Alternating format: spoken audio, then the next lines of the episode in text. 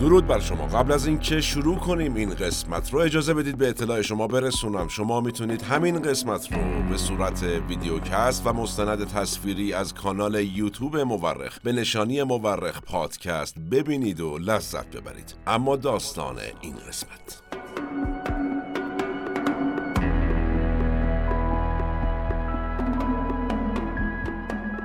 ما در کشوری زندگی می کنیم که نوشیدن نوشیدنی الکلی در اون ممنوعه. کشوری که البته وقتی در تاریخش به عقب میریم و به هزاران سال قبلش نگاه می‌کنیم می‌بینیم که یکی از زادگاه های نوشیدنی الکلی بوده. ایران یکی از قدیمی ترین تمدن های دنیاست. در واقع قدیمی ترین کشور باقی مونده در تاریخه. و نوشیدنی الکل هم یکی از پایه های تمدن انسانه. پس این دوتا در کنار هم بودن. نوشیدنی الکلی از محبوب ترین پدیده های تاریخ بشر بوده و در عین حال از منفورترین پدیده های تاریخ بشر هم بوده. ما در این قسمت رفتیم سراغ تاریخ این محبوب منفور.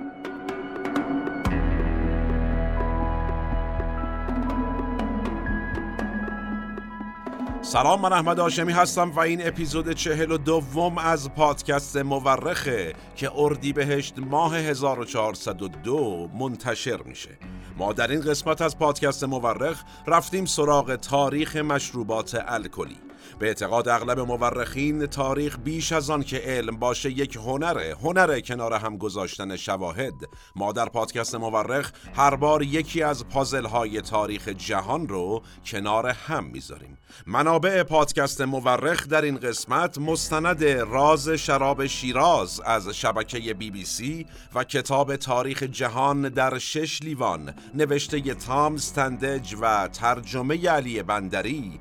و سایت های مرجع اینترنتی از جمله گزارش خبرگزاری دویچه ول است. شما می‌تونید تمامی قسمت های پادکست مورخ رو به صورت مستند تصویری یا ویدئوکست از طریق کانال یوتیوب مورخ به نشانی مورخ پادکست ببینید و بشنوید و لذت ببرید. نظر فراموش نشه و نوش گوش هاتون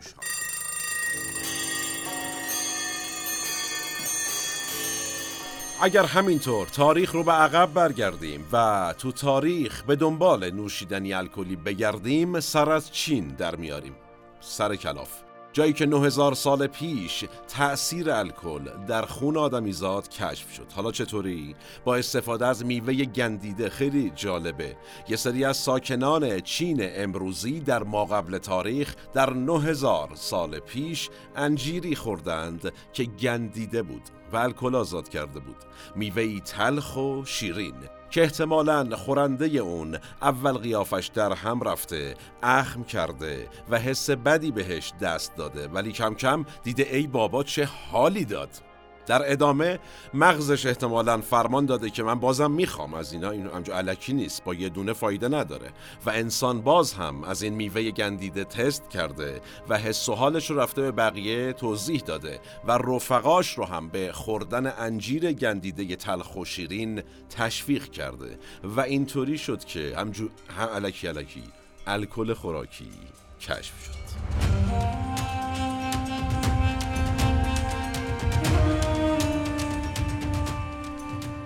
خب من یه نکته رو بگم یه تعریفی بکنم. دوباره دوستان در کامنت نگن حوض کردیم تحریک کردی و از این حرفا. یه تعریف ساده بکنیم و واقعیتی رو بگیم.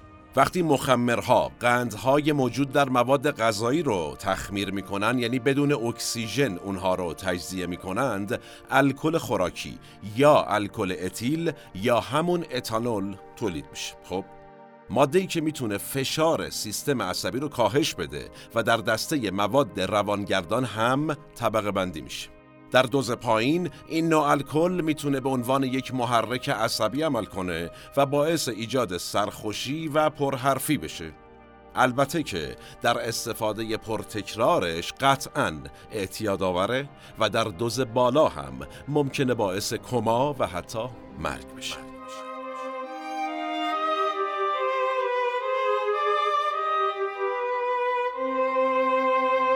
آقای پاتریک مکگاورن باستانشناس آمریکایی که پژوهش هایی در رابطه با ایران هم داره معتقده وقتی انسان به واسطه خوردن میوه گندیده با تاثیر الکل آشنا شد سعی کرد خودش بتونه از میوه ها الکل تولید کنه و اون رو به طور دیگه مرتب بنوشه. ایشون معتقد انسانهای منطقه شرق آسیا یا چین امروزی در عصر حجر بعد از کلی آزمون و خطا تونستند از اصل و ترکیبش با آب نوشیدنی درست کنند که توش ده درصد الکل داشته شراب اصل که در انگلیسی بهش میگن مید. تخصص آقای مکگاورن پیدا کردن بقایای الکل در ظروف باقی مونده از دوران ماقبل تاریخه و تونسته در ظرفهایی 9000 ساله در چین بقایای الکل باقی مونده از موم اصل و میوه پیدا کنه. ایشون میگه چینی ها یک کار دیگه هم می‌کردند برای دستیابی به نوشیدنی الکلی. اونها برنج وحشی رو برمی داشتند میذاشتند توی دهنشون میجویدند ولی قورتش نمی‌دادند. تو دهنشون نگه می داشتند تا برنج با بزاق دهان حسابی قاطی شه تا چی بشه. نشاسته برنج در ترکیب با بزاق دهان به قند مالت تبدیل بشه. بعد برنج واکنش نشون داده رو توف می‌کردن توی ظرفی و با یه سری ماده دیگه قاطی می‌کردند و خوب که الکل انداخت اون رو میخوردند. سختی میکشیدند واقعا برای یه چیک الکل. توجه کنیم که الان هم در منطقه شرق آسیا در چین و به خصوص در ژاپن امروزی نوشیدنی الکلی گرفته شده از برنج خیلی محبوبه. ما ایرانی ها به عرق برنج الکلی ژاپنی ها میگیم ساکی. خود ژاپنی ها ولی به همه نوع مشروب الکلی میگن ساکی و به عرق برنج میگن؟ نیهونشو و اون رو به صورت گرم مصرف می‌کنن.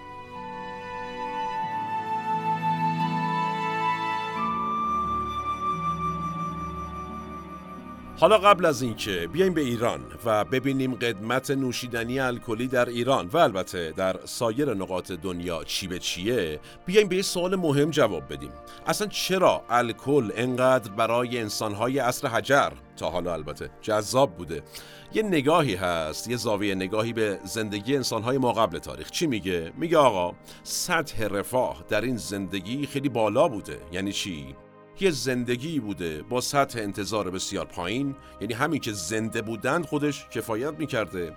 توی فضایی بدون تعهد و مسئولیت دارای رابطه جنسی آزاد آزاد با ساعت کاری خیلی کم در هفته.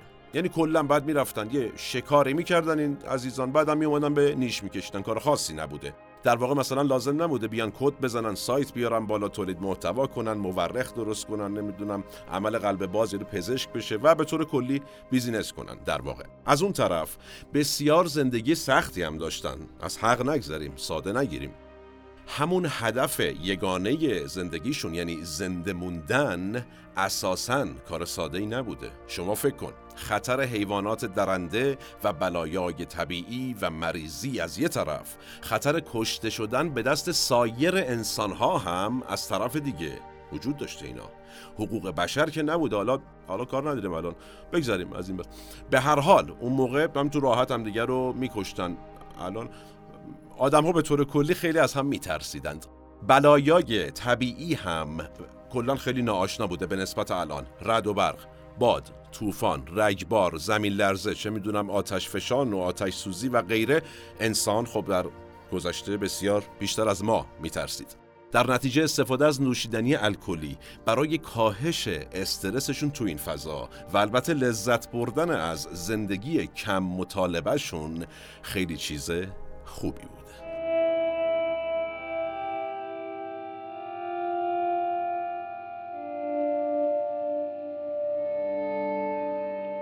آقای مکگارون یه سری پژوهش های هم در ایران داشته که 1968 میلادی در منطقه غرب ایران در اشنویه در نقده و تپه های حاجی فیروز.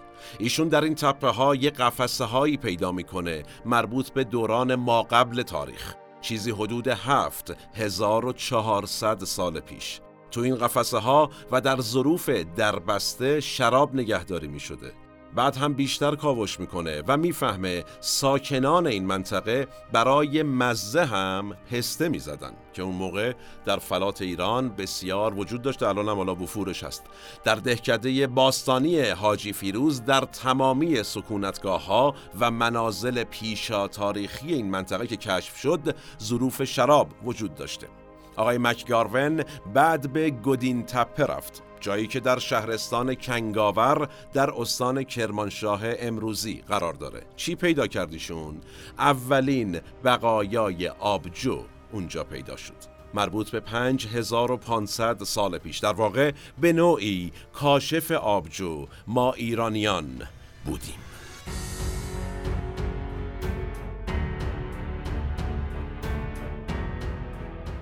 انسان در منطقه هلال خسیب یا همون هلال حاصلخیز شروع کرد به کشت غلات یعنی گندم و جو و برنج و همخانواده اینها حالا این هلال حاصلخیز کجا میشه؟ میشه بین النهرین تا کرانه های مدیترانه یعنی کشورهای فلسطین، سوریه و بخشی از عراق و غرب ایران پس قابل فهمه که چرا مهد آبجوی دنیا این منطقه و به طور ویژه غرب ایران بوده. در دوران ما قبل تاریخ ساکنان منطقه هلال خسیب که اولین تمدنهای بشری رو پایگذاری کردند کوچنشین بودند.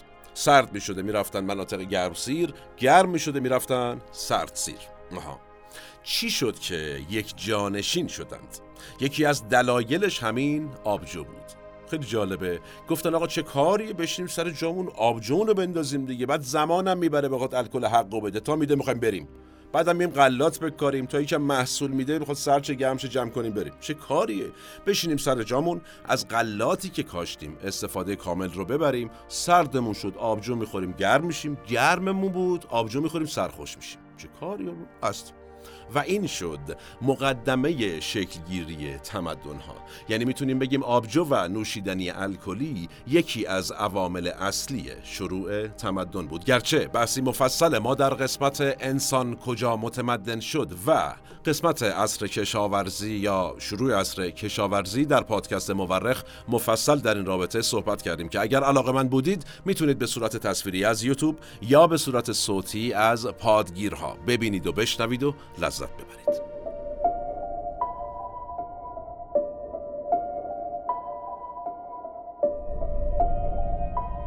خوب اینجا تو پرانتز یه چند تا فکت و واقعیت در رابطه با آبجو بگیم. آبجو پرمصرفترین نوشیدنی دنیاست امروز بعد از آب و چای.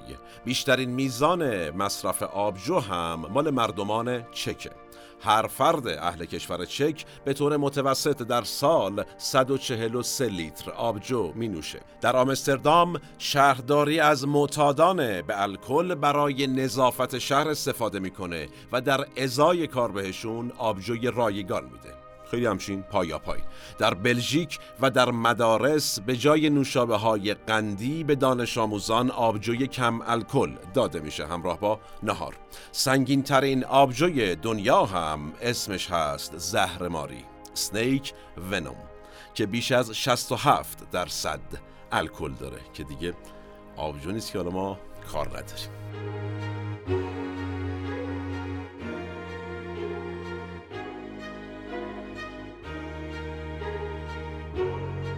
نتیجتا تا اینجا آبجوی نوشیدنی الکلی در دسترس همه در منطقه آغاز تمدن بود. ولی داستان شراب چیه؟ داستان شراب کمی متفاوته توی سری از تمدنهای اولیه شراب نوشیدنی طبقه بالا و اشراف جامعه بوده مثل تمدن آشوریان. در یونان هم تقریبا داستان شراب همینطور بوده. شراب نوشیدنی روشنفکران یونانی بوده. حتی روشنفکران یونانی شروع کردند فرهنگ شراب خوری رو شکل دادند. مثلا آقای ارسطو که از بزرگترین فلاسفه یونانه کلی در رابطه با حالات انسان مست تحقیق کرده. برای مثال تو یک رساله ای در همین رابطه ارسطو می نویسه کسانی که شراب می نوشند موقع مستی به جهات مختلفی می زمین. ولی اونایی که از آبجو هستند کلا همیشه از پشت می‌خورن زمین. یونانی ها این فرهنگ غنی شرابخوری رو که روش حسابی کار کرده بودند و البته خود محصول شرابشون رو به سایر کشورهای منطقه مدیترانه و غرب آسیا صادر کردند و اینطوری یونان تبدیل به یکی از قدرتهای بزرگ دنیا شد. اما با سر برآوردن روم روم ساقی شد. اونها تونستند نبز شراب دنیا رو در دست بگیرند و از مردمان یونان هم جلو بزنند. شراب در روم دیگه نوشیدنی طبقاتی نبود در دست برده و اشراف و همه و همه بود.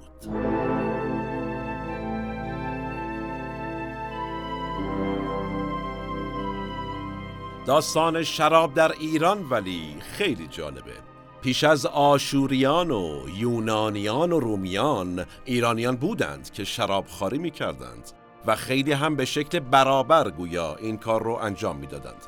هرودوت که اولین مورخ تاریخ بشره و ما هم در پادکست مورخ زیاد به کتاب ایشون استناد کردیم در رابطه با ایرانیان می نویسه این ملت خیلی شراب می نوشند در شاخ میش هم می ریزند شراب رو که نتونن بذارن زمین و بتونن دست به دستش کنن و مقدارش هم خب مشخصه یه حدی جا میشه در لوهای به دست اومده از دوران هخامنشیان اومده که در حقوق کارگران سهمیه شراب هم براشون در نظر گرفته می شده به همه کارکنان یارانه شراب و آبجو هم می‌دادند. زن و مردم نداشته مساوات برقرار بوده به شکل برابر به همه شراب می‌دادند. به بانوان مرخصی زایمان هم می‌دادند و در دوران بارداری جیره جو و گندم و شراب هم بهشون تعلق می گرفته کارگرانی که کارشون سختتر بوده میزان حقوق و شرابی که بهشون می‌دادند هم بیشتر بوده. در واقع در شراب هم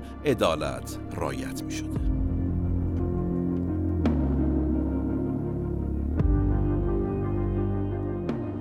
داستان افسانه‌ای پیدایش شراب در ایران هم خیلی جالبه.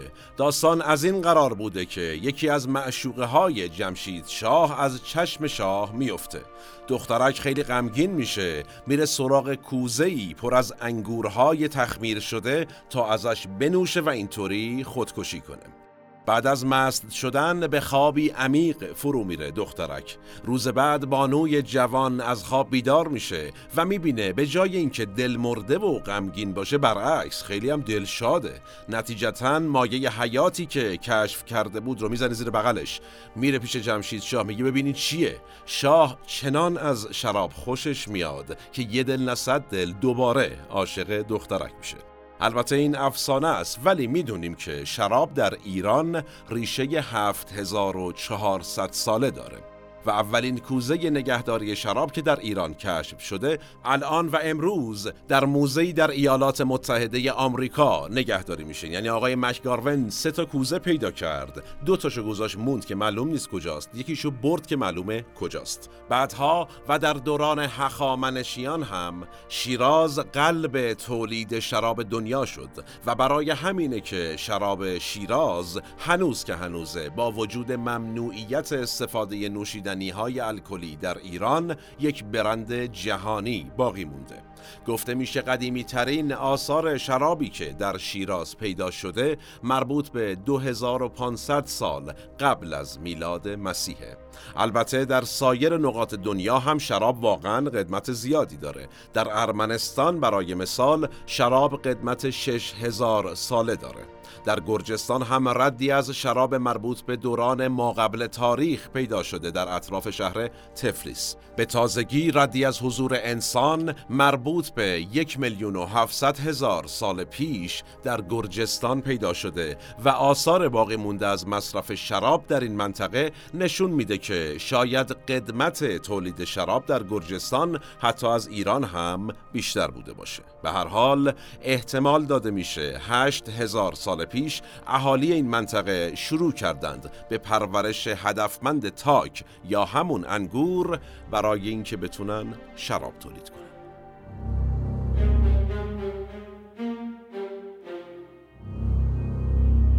اما نوشیدنی های الکلی تقطیری یا همون عرق از کجا اومده؟ از میون اعراب. بله. عرب ها تونستند فرایند تقدیر رو یاد بگیرند. منطقه غرب آسیا مهد نوشیدنی الکلی بوده و حتی کاشف خود پدیده الکل یعنی کسی که ماده مؤثر الکل رو کشف کرد حضرت زکریای رازی رحمت الله دانشمند ایرانی بوده. ولی خب می‌دونیم که بعد از اسلام در مناطق مسلمون نشین تولید مشروبات الکلی ممنوع شد و در نتیجه این اروپایی ها بودند که کشف بزرگ اعراب رو یه جورایی صاحب شدند و گسترشش دادند. اروپایی ها برای اینکه عرق نیشکر یا همون رام رو تولید کنند نیاز داشتند برند به منابع این گیاه در نقاط دیگه دنیا دسترسی پیدا کنند. خودشون نداشتند. خیلی جالبه. نتیجتا یکی از دلایل ظهور پدیده امپریالیسم و استعمار همین عرقیه که ما می‌شناسیم. ما امپریالیسم و استعمار رو در قسمت اروپا پادشاه جهان مفصل دربارهش صحبت کردیم. جالبه بدونیم اروپایی ها وقتی به قاره آمریکا دسترسی پیدا کردند این فرایند استعمار برای دستیابی به نیشکر خیلی گسترده تر شد. تو پرانتز بگم چه تأثیر اقتصادی جدی در تاریخ بشر و حالا تمدن و استعمار امپریالیسم و به طور کلی شکلگیری تمدن در انسان داشته این نوشیدنی الکل فارغ از مزایا و معایبش.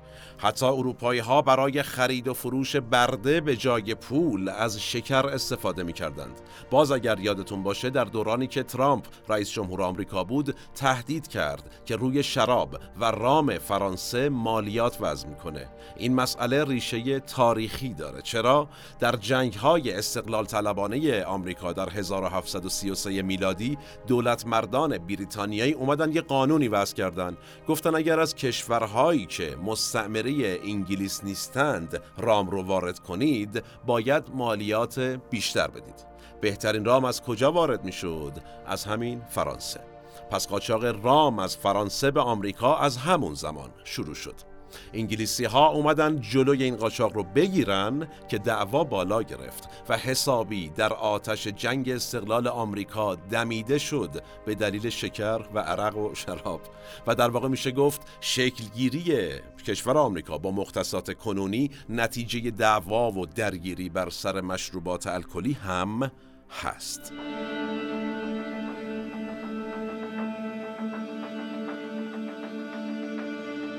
بیایم به حدود تاریخ معاصر 103 سال پیش در 28 اکتبر 1919 که معروف به 1919 مجلس سنای آمریکا قانونی وضع کرد و تولید، فروش و حمل و نقل مشروبات الکلی رو ممنوع اعلام کرد. تو یکی از کشورهایی که بیشترین مصرف نوشیدنی های الکلی رو داشت.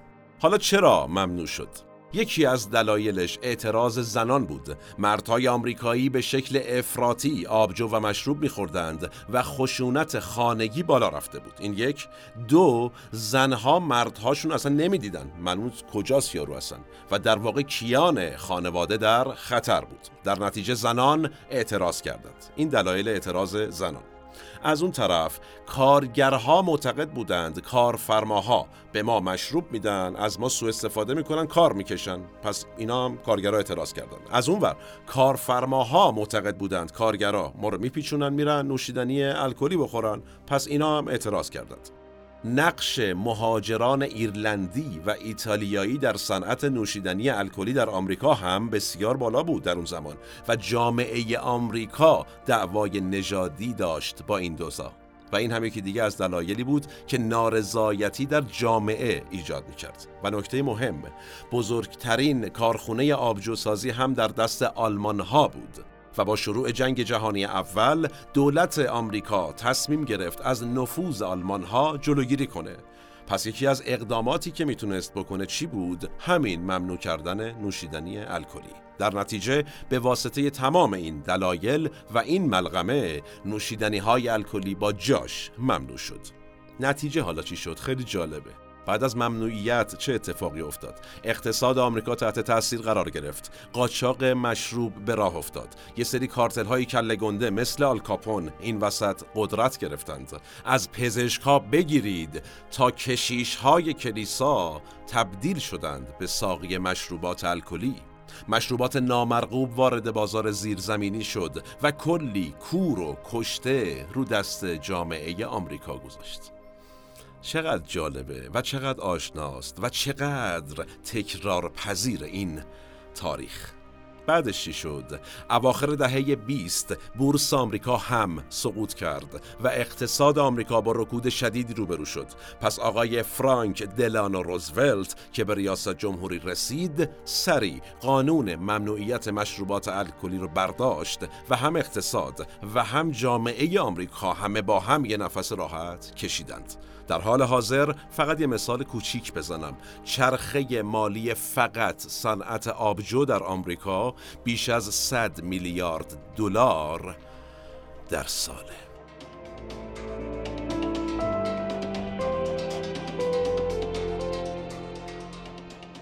به تاریخ معاصر خودمون هم بپردازیم. حیفه بریم سراغ یه برند معروف نوشیدنی الکلی در ایران و تاریخ و تأثیرش. برند عرقسگی بیش از 80 سال پیش تو کارخونه ای کنار جاده کرج قزوین یه نوع نوشیدنی الکلی تولید می‌شد.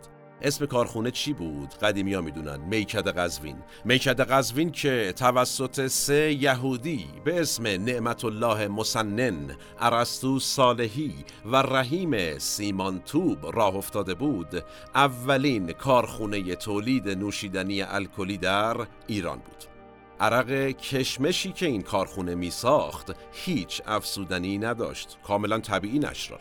هیچ تعم دهنده بهش اضافه نمی‌شد و خیلی هم درصد الکلش بالا بود. حالا این نکته سگیش از کجا میاد؟ لوگوی یعنی در واقع این علامت تجاری عرقهای میکد قزوین عکس سگی بود.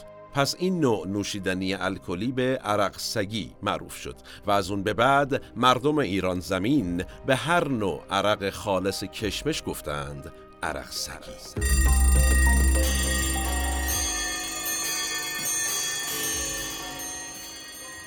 ما در این قسمت از تاریخ نوشیدنی های الکلی گفتیم. نوشیدنی هایی که در فرهنگ ایران جایگاه ویژه‌ای داره به هر حال. چه خودش به عنوان یک نوشیدنی مست کننده و چه به شکل نمادین به عنوان یک مفهوم عرفانی. نوشیدنی الکلی در ادب پارسی هم جایگاه ویژه‌ای داشته به هر حال. از خیام تا حافظ و سعدی و مولانا و خیلی دیگه از شعرای متقدم ایرانی بارها و بارها از شراب سرود بودند. ما هم این قسمت از پادکست مورخ رو با ابیاتی از یکی از شعرهای حضرت حافظ به پایان می‌بریم. عشق بازی و جوانی و شراب لعل فام مجلس انس و حریف همدم و شرب مدام باده گل رنگ تلخ تیز خوشخار سبک نقلش از لعل نگار و نقلش از یاقوت خام. نکتدانی بزلگو چون حافظ شیرین سخن بخشش آموزی جهان افروز چون حاجی قوام. یه توضیح هم من بدم. گفته میشه حاجی قوام رفیق حافظ بوده که در دوران ممنوعیت فعالیت می‌خونه ها بسات شراب رو برای حضرت حافظ پهن می‌کرده و حافظم اینطوری ازش تقدیر کرده. نکتدانی بزلگو چون حافظ شیرین سخن بخشش آموزی جهان افروز چون حاجی قوام. هر که این اشرت نخواهد خوشدلی بر وی تباه. وان که این مجلس نجوید زندگی بر وی حرام. من احمد آشمی هستم و تنها نیستم. این اپیزود هم به همت تیم پادکست مورخ در استودیو پیکان تهیه و تولید شد. تا چند روز آتی و موضوع جذاب بعدی سالم باشید و در صلح. شما رو به تاریخ میسپارم و میبینمتون.